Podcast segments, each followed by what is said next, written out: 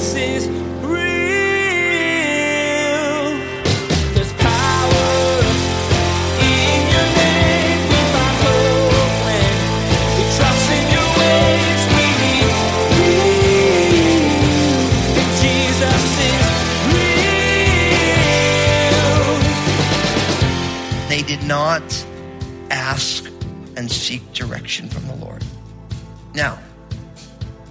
decision are you making right now that you have sampled the provisions but you have not sought counsel from the Lord? Because all of us make decisions all the time. And God wants to not just be an afterthought to the decision, but God wants to be a part of the entire decision. Have you ever been working with someone on a project and they just kind of took over? It probably felt like you weren't really working together at all. Well, today, Pastor Daniel talks about how God wants to be included in your decision making process from beginning to end. As you'll see in this passage, things go crooked when you don't seek direction from the Lord. So don't leave God out. Let Him show you the best way to move forward. Now, here's Pastor Daniel in Joshua chapter 9 as he continues his message Bad Friends.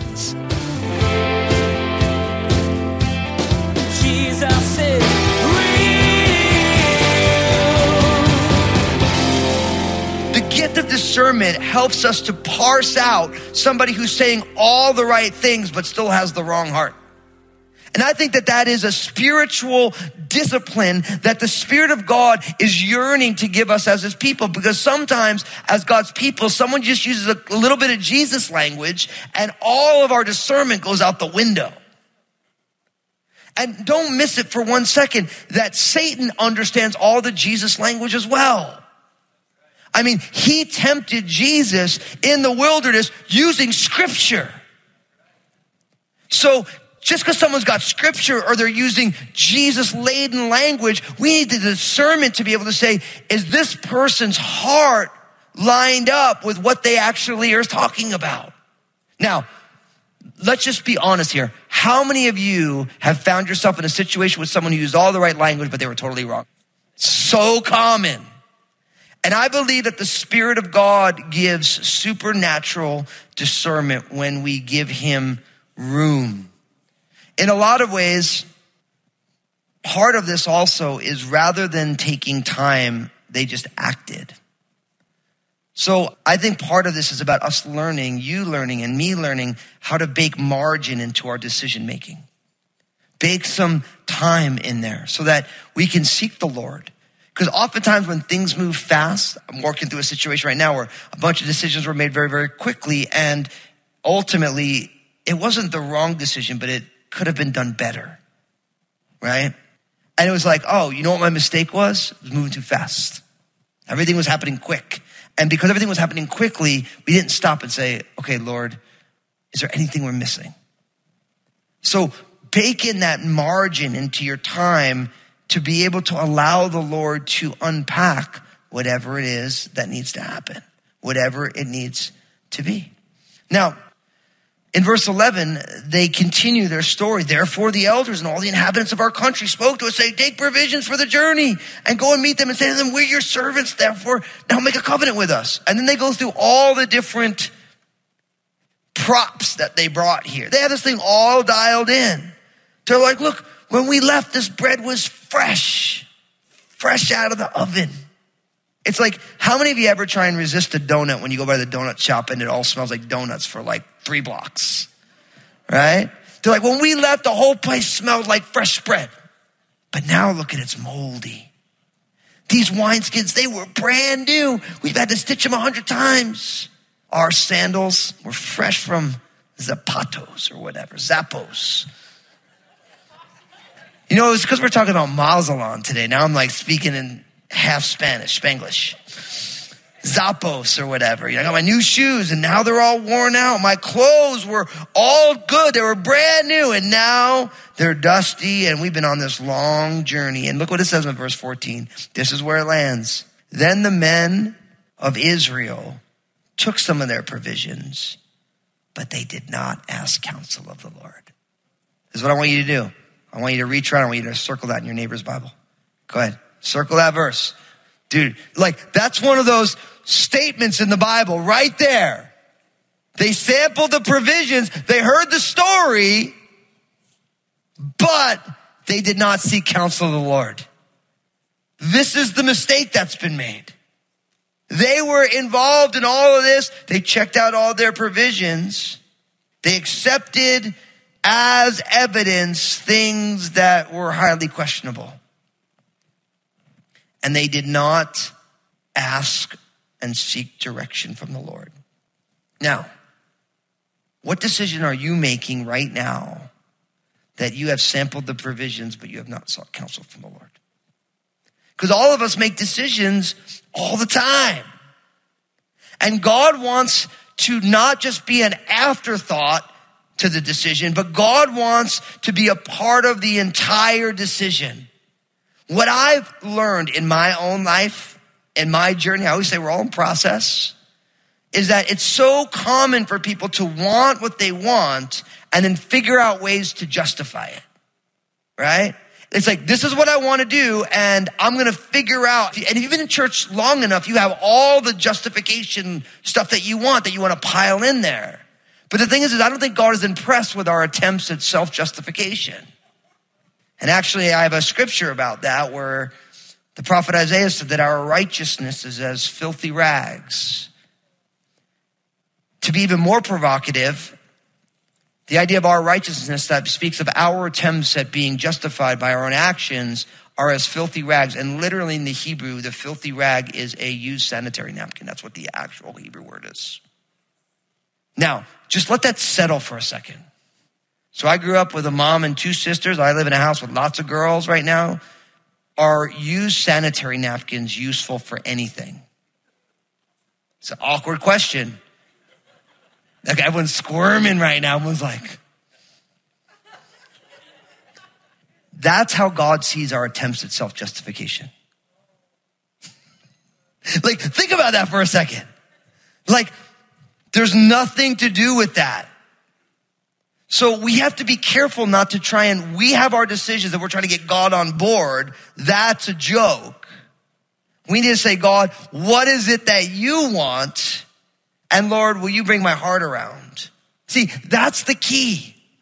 Because what goes on, and it's not only like a Western problem or an American problem, what goes on is that we want what we want, whatever our belief structure is, we figure out a way to justify what we want, and we put it into language that seems to make sense. And without the gift of discernment, or without somebody in your life who's saying, you know what? That may not be God's heart we run off in all these directions with all these justifications and we don't understand why things are going the way they're going. And brothers and sisters, listen, if you ever want to know God's heart, God's word is there for a reason.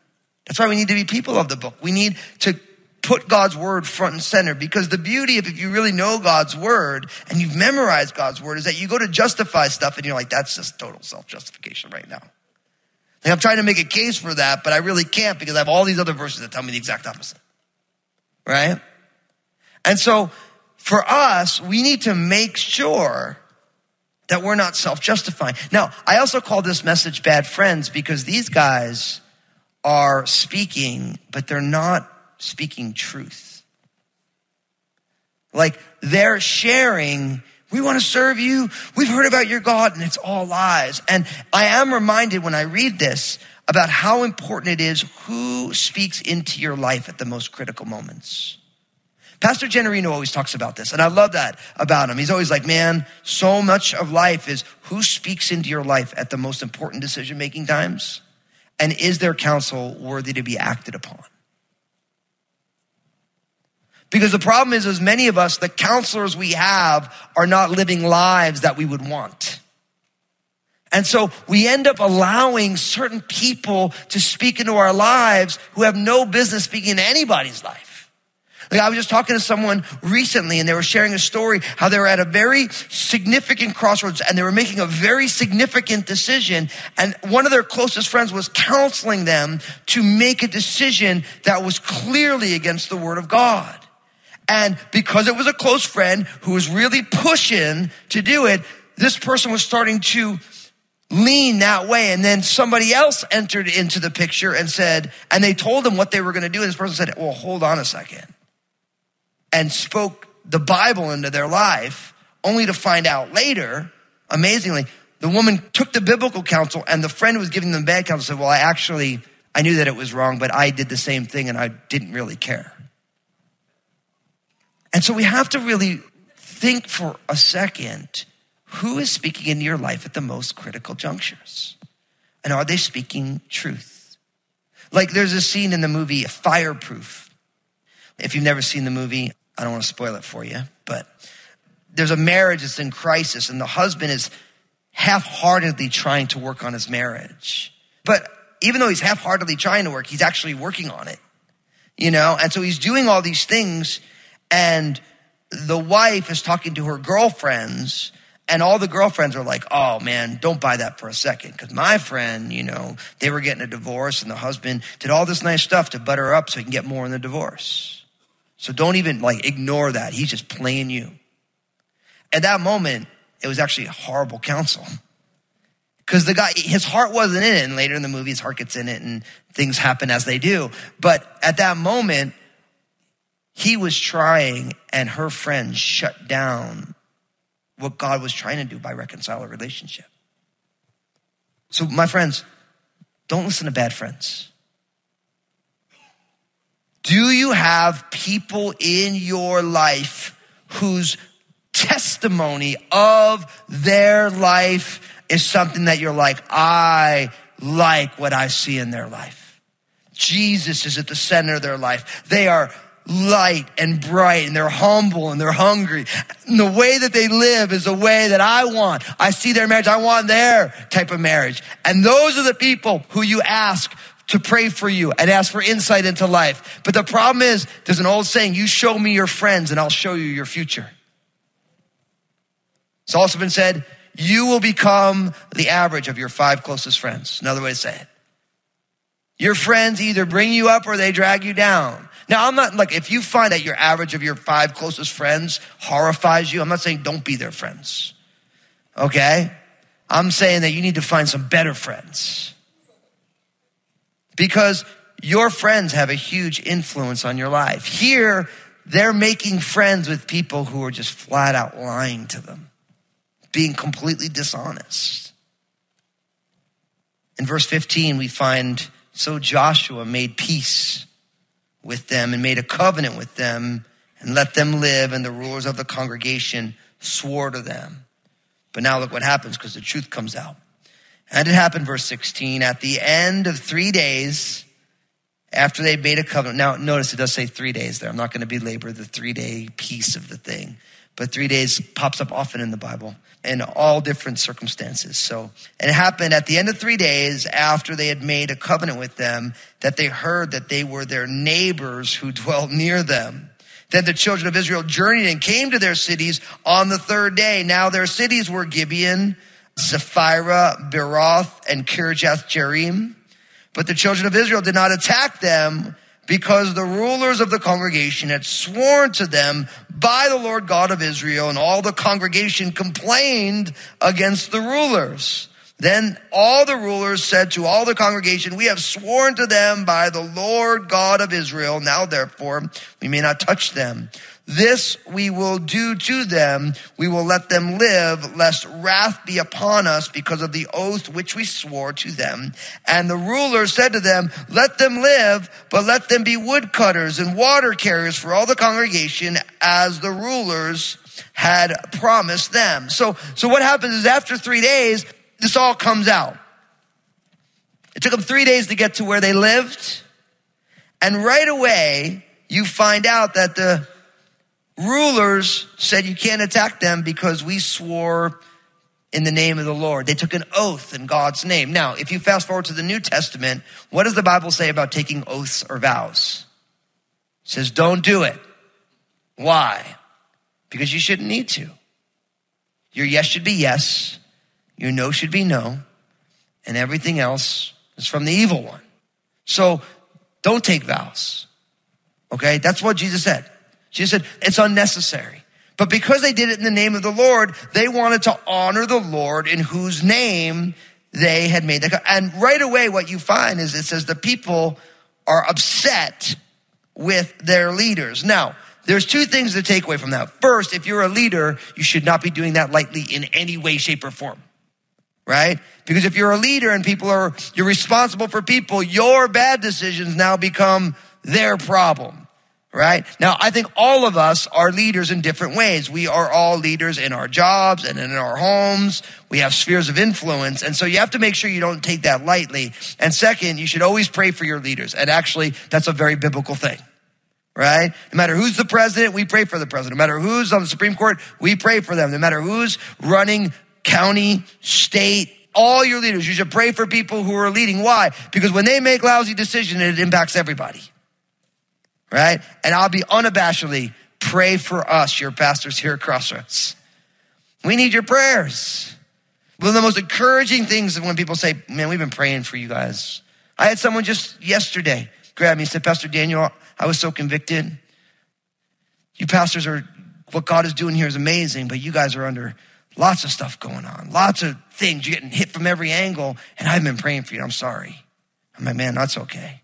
He's like, I'm praying for you now. I'm like, thank you. Pray for people. It's not easy. You get things wrong. Nothing worse. You don't think for a leader, when a leader gets something wrong, Satan doesn't just have a field day with him? it's hard, man me and Lynn were talking about. She's like, "How do you deal with it?" I'm like, "Well, I just trust the Lord, and if I mess up, I say, hey, I messed up. Gotta fix that. it's the best I got. You know, it's the best you got." But you realize that the leader's mistake here becomes everybody's issue. And so this oath was done in the name of the Lord. And so they're kind of stuck. But what's interesting is then it comes up, let them be woodcutters and water carriers. I mean, they had already committed themselves to be servants. And so the woodcutters was not a wonderful job. Water carriers, obviously, you know, isn't an amazing job. And so they're saying, well, let them be servants in that way. And so in verse 22, Joshua called for them and he spoke to them saying, why have you deceived us saying we are very far from you when you dwelt near us? Now, therefore, you are cursed and none of you shall be freed from being slaves, woodcutters and water carriers for the house of my God. So they answered Joshua and said, because your servants were clearly told that the Lord your God commanded his servant Moses to give you all the land and to destroy all the inhabitants of the land from before you. Therefore, we were very much afraid for our lives because of you and have done this thing. Verse 25. And now here we are in your hands. Do with us as it seems good and right to do to us. And so he did to them and delivered them out of the hand of the children of Israel so that they did not kill them and that day Joshua made them woodcutters and water carriers for the congregation and for the altar of the Lord in the place which he would choose, even to this day. Now, what is interesting here is for the Gibeonites, they had heard that God was giving them the land and that all the people were to be destroyed. And so they said to themselves, Look, what do we got to lose? We end up as their servants, we keep our lives. Right? So, in some sense, you understand the purposes of what the Gibeonites did.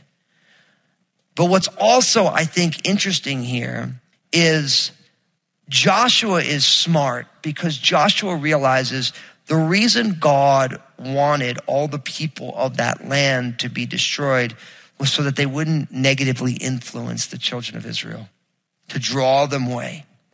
And so what Joshua does, he says, you're going to be woodcutters and water carriers for the house of my God. So instead of keeping them far away where they can have an outside in influence, he brought them close and he said, you're going to serve in the temple, in the tabernacle at that time, so that you'll always be around the work of the Lord. Now, I want to make an application for that for us. And I think it's an important application because with each passing year that I find myself in the work of God's kingdom in the local church, I find that by and large, the church takes two polar opposite positions to people who are outside the faith. One is keep them as far away from the church as possible because they'll ruin us. And the other is bring them close so that they can be saved.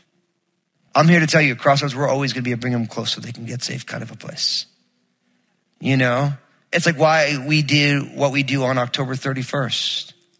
I always love it. You know, it's like when you seek not just to be scared of the dark and reject everything, you know, they always come out of the woodwork when another church is saying, actually, we're going to try and redeem this day to give out Bibles and to connect with our community and bring a safe place so that the kids and families in our community don't get hurt on a day where mischief can abound. It's amazing how much heat you take. I don't get upset about that though, because for me, everyone should be in church as often as they can. People who don't know Jesus, any chance you can get them to come and be around the family of God where people are filled with the Spirit, they have the joy of the Lord in their lives. It's the best thing for our community. And so I think Joshua, I was inspired by him being like, you know what? Because you could imagine him being like, you're our servants, but we don't want you to be anywhere. You're going to be a blemish on our love feast. Like, stay away. Joshua was like, no, no, I want you to work right in the tabernacle. You're going to serve right where the action's at. And I think we need to find more and more ways to bring people who are far close. I think for each one of you, I think there are people in your life who you keep at an arm's distance that I think God wants you to bring a little closer. Now, don't get me wrong, I'm not encouraging you if someone's at an arm's distance because they're unsafe or their presence tempts you to sin and you can't handle it, then you have to keep them at an arm's distance. But not because of them, but because of you. But I think too many of us as followers of Jesus, we are trying to be salt. But salt never has any flavor unless it's smeared on the meat. You can't be salt in a bottle. I mean, you're salt, but you actually have no impact, no saltiness when you're in a salt shaker in a cupboard. You have to be on the food. And I think one of the things that God is doing in this generation, and it gets me excited, makes me nervous a little bit, is how profoundly God is inviting the people of God to be a part of our community and not be segregated off in our buildings. And it's because God wants the salt to add flavor. What good is a light that's buried in a basket? Light's supposed to be on a lampstand. It gives light to the whole room. Jesus is real. You'll never experience the flavor of salt unless you actually use it on your food.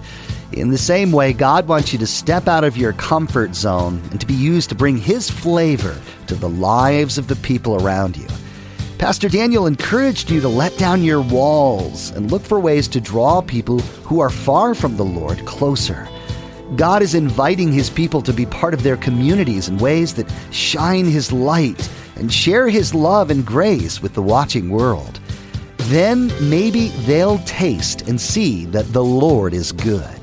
Hey everybody, Pastor Daniel here. I realize that there are many of you, you're not a born again follower of Jesus. You've never put your faith and trust in Jesus. But as you've been listening, you've been saying to yourself, I want to begin to follow Jesus. I want to help you do that right now. We're going to pray a simple prayer that just acknowledges who Jesus is in your life. Pray this prayer with me. Say, Jesus, I'm giving you my life. Thank you for saving me. I believe in you, your life, your death on the cross, and your resurrection. Forgive me of my sins. Fill me with your Holy Spirit. And I ask it in Jesus' name. Amen. For those of you who just received Jesus as your personal Lord and Savior, I'm so excited for you. I want to help you take your next steps with Him. So pull out your mobile phone, text the word SAVED to 51400, S A V E D to 51400, and my team will get in touch with you. We want to get some more resources in your hands to help you on this journey. Join us again here on Jesus is Real Radio as we continue in this series called Conquest. Next time, you'll see God do some incredible things, things that shouldn't be possible. So, with this, Pastor Daniel will encourage you to lay down the things that hold you back from trusting in the Lord and fully place your life in God's loving and capable hands. We wish we had more time today, but we will have to pick up where we left off next time as Pastor Daniel continues teaching through this series called Conquest. That's next time on Jesus is Real Radio.